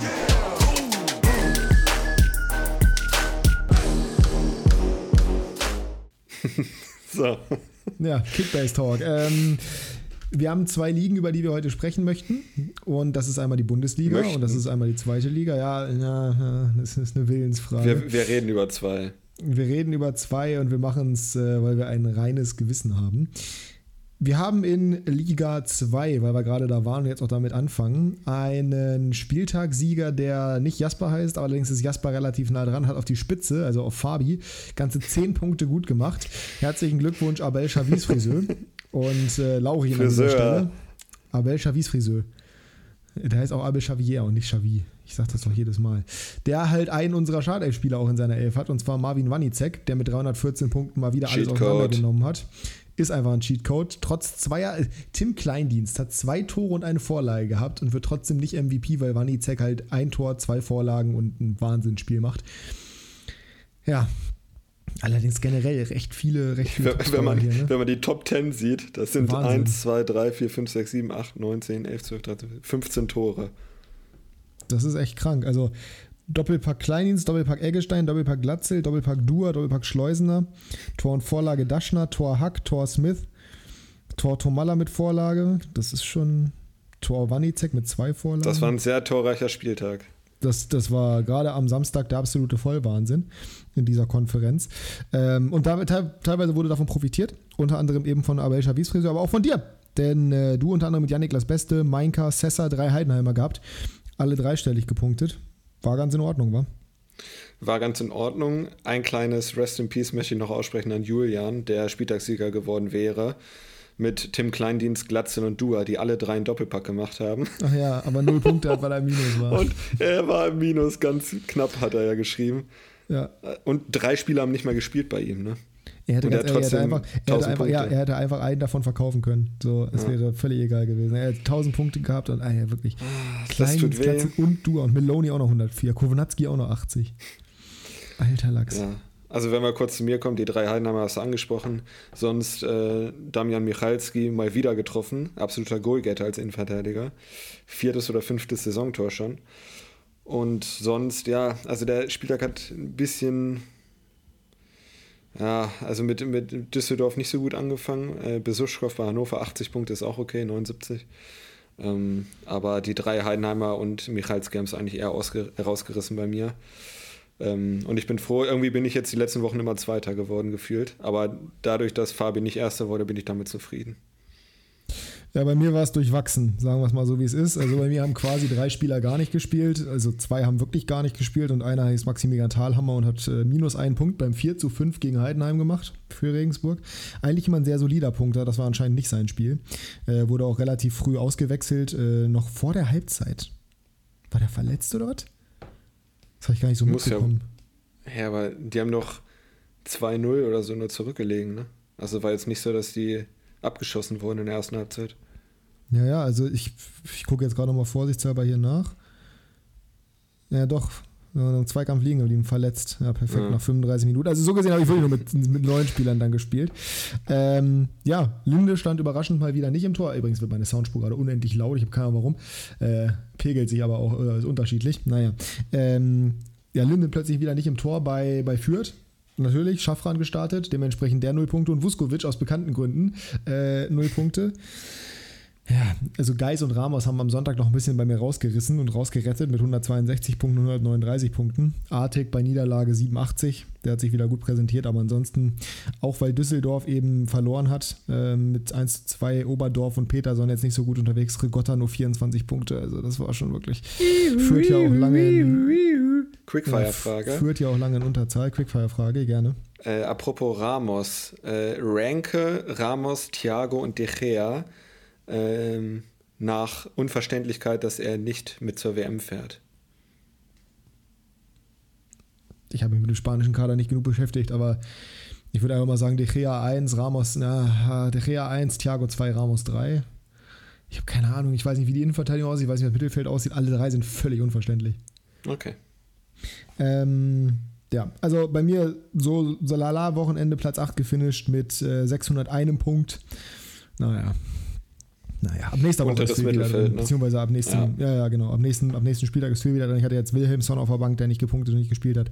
Phil, der nicht gespielt hat und Schreiber, der 42 Punkte gemacht hat von Kiel, den habe ich mir gesnackt, aber einfach nur für Marktwertanstieg, weil der ist anscheinend der Jumpkeeper und kostet nur eine Million und äh, ja, wenn Linde jetzt anscheinend nicht mehr Stammkeeper ist, dann werde ich auf jeden Fall da was machen. Ja, Bundesliga, ähm, lief für mich ein bisschen besser, muss ich sagen, als die zweite Liga. Wenn auch nicht perfekt. Am Ende nur Platz 4. Wurde in den letzten Spielen noch komplett auseinandergehopst. Äh, unter anderem von natürlich Abel Chavis Friseur, der auf Platz 3 ausläuft. Äh, Platz 2 Jannis, der wieder seine Führung ausbaut. Unter anderem, weil er, ja, ich sag mal, noch sehr von, von, von Freiburg oder auch von Mainz aber profitiert hat. Und ganz am Spieltagsstart, beziehungsweise ganz oben, mit 1594 Punkten, ganz brutale Performance. Hat mich damit noch nicht wieder überholt, aber ist nur sechs Punkte hinter mir. Also, so wie ich meine Korrekturen kenne, wird er mich noch überholen und mich von Platz zwei entthronen. Ähm, das reüssierende Schnabeltier ist übrigens das Erfolgswitternd. Reüssieren heißt erfolgswitternd. Und äh, das macht er in diesem Spieltag auf jeden Fall. Musiala 250, Palacios 221, Gergic 201. Zwei, drei Spieler mit 200 und zwei Spieler mit Kone 188 und André Silva 194, ganz nah dran. Die einzigen Spieler, die nicht grüne Punkte bei ihm haben, sind Süle und Müller und Rex Beschein mit minus 6. Florian Müller. Ähm, das ist ja, schon, was willst du da machen? Das war ne? schon brutal. Das, das, da kannst du nichts machen. Das war ein brutaler Spieler. Das passiert wahrscheinlich einmal die Saison so, aber das war schon echt gut. Ähm, Jannis, wie gesagt, seine Führung oben ein bisschen ausgebaut, thront in der Liga mit, äh, mit 14.583 Punkten, hat dementsprechend über 1100 Punkte Vorsprung auf mich auf Platz 2. Ähm, macht auch hier wieder 1300 Punkte knapp. Hofmann mit 300 Punkten, Brand 172.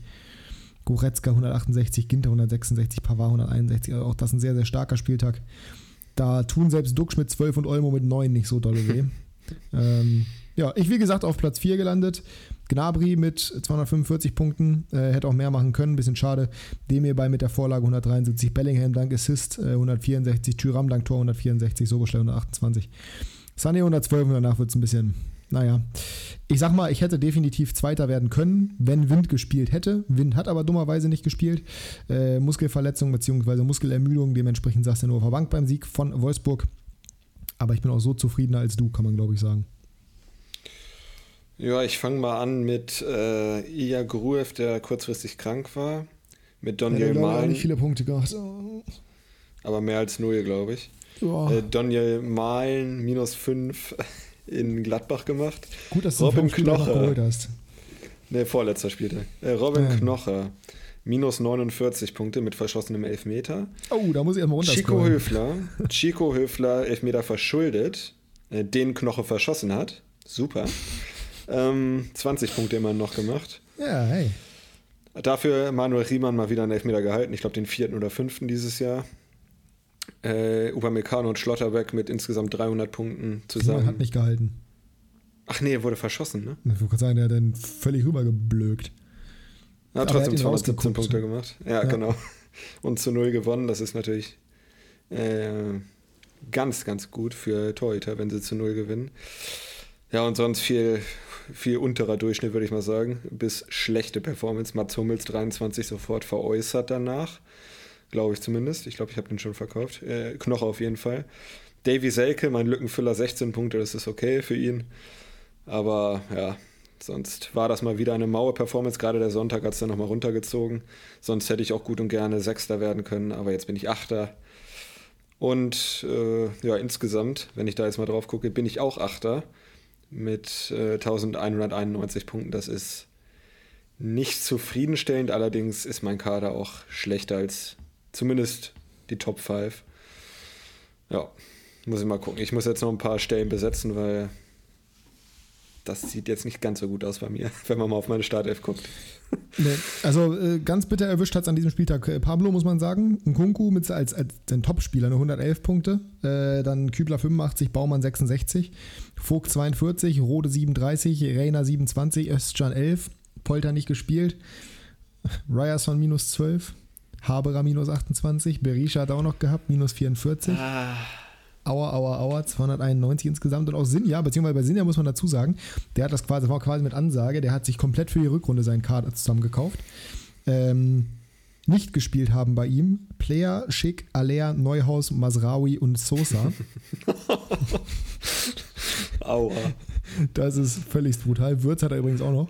Und äh, gespielt haben Oxford, Salai oder Scholloy, äh, Friedel, Kolumuani und Blaswig. Das zeigt, glaube ich, schon relativ viel. Damit aber 5, äh, 406 Punkte und Elfter geworden, nicht letzter. Das ist äh, gar nicht so schlecht. Das ist in Ordnung. Also vor dem müssen wir uns, glaube ich, in Acht nehmen. Äh, Im Rest der Saison noch. Steht aktuell 500 Punkte vor dir knapp, beziehungsweise 400 Punkte, 450. Äh, ja, wird spannend. Info an alle. Jetzt kommt es nämlich, wichtig wir werden keine Winterpause machen. Wir haben überlegt, beziehungsweise wir haben darüber nachgedacht, eine Transfersperre zu machen für einen gewissen Zeitraum. Ähm, einfach damit Leute, die jetzt während dieser Winterpause sich nicht in, äh, nicht in Keepbase reinfuchsen wollen, ähm, damit die keinen Nachteil haben. Aber andererseits, die Marktwerte fallen und steigen ja trotzdem weiter. Wahrscheinlich wird das sich ein bisschen einpendeln über die Zeit, weil da nicht mehr so viele in Keepbase aktiv sein werden. Aber ihr werdet permanent die äh, Möglichkeit haben, weiter zu managen, weiter zu machen. Es gibt dementsprechend in beiden Ligen keine Winterpause. Es wird die ganze Zeit ganz normal weitergehen. Es werden auch keine Punkte zurückgesetzt, was ja möglich wäre. Äh, es werden auch keine Teams zurückgesetzt. Es bleibt alles so, wie es hier ist. Und, Und es wird äh, nichts gerüttelt. Es wird nichts gerüttelt. Dementsprechend könnt ihr ganz entspannt sein. Und wir sind jetzt auch ganz entspannt, allerdings nicht mehr so richtig, weil ich äh, muss gleich los und du sicherlich auch irgendwie. Es ist nämlich jetzt die anderthalb Stunden Marke geknackt und wir sind um 11.03 Uhr gerade. Das heißt, langsam ist fertig. Hast du noch irgendwas zu sagen? Ich wünsche euch eine tolle fußballfreie Zeit, wenn ihr Katar boykottiert. Und wenn nicht, viel Spaß bei der WM. Wir hören uns aber noch. Und äh, mich würde mal interessieren, wer von euch wirklich Katar boykottiert. Ich werde es nicht tun. Ja, schreibt uns. Schreibt uns Nachrichten gerne. Beziehungsweise können wir mal, da machst du mal eine Abstimmung. Schreib es dir jetzt auf, damit du es auch nicht vergisst. Ich habe alles im Kopf. Sehr gut. Dann soll es das gewesen sein für heute. Äh, vielen Dank fürs Zuhören. Ich hoffe, euch hat es gefallen. Wenn ja, lasst uns gerne positive Bewertung hier da. Fünf Sterne sind am leckersten. Und dann hören wir uns nächste Woche wieder. Dann das erste Mal schon mit äh, WM-Content. Ne? Weil, also ich bin im Urlaub. Wir müssen mal gucken, ob wir was aufnehmen. Aber wenn wir es morgens aufnehmen am Montag, könnte das passen. Ähm, ich bin nämlich in Holland. Mm, ja, aber dann wird auf jeden Fall das erste WM-Spiel. Katar gegen Senegal ist es, glaube ich, ne? Äh, wird nee, schon gespielt sein. Ecuador. Ecuador, oh, so ein Kracher-Spiel. Wird schon gespielt sein, freue mich drauf, mega. Ähm, zum Kotzen. Naja, du hast die letzten Worte. Wollen wir noch kurz die gesamte Katar WM durchtippen? Eher nicht. Ähm, meine Frage an euch diese Woche ist nicht, ob Bremen einen Torschuss haben wird, sondern ob Katar einen Torschuss haben wird gegen Ecuador. Das möchte ich unbedingt wissen von euch. Das brennt mir unter den Fingernägeln. Und in Dann dem Sinne wünsche ich euch eine schöne Woche und wir hören uns bald wieder. Bis dann. Tschüsseldorf.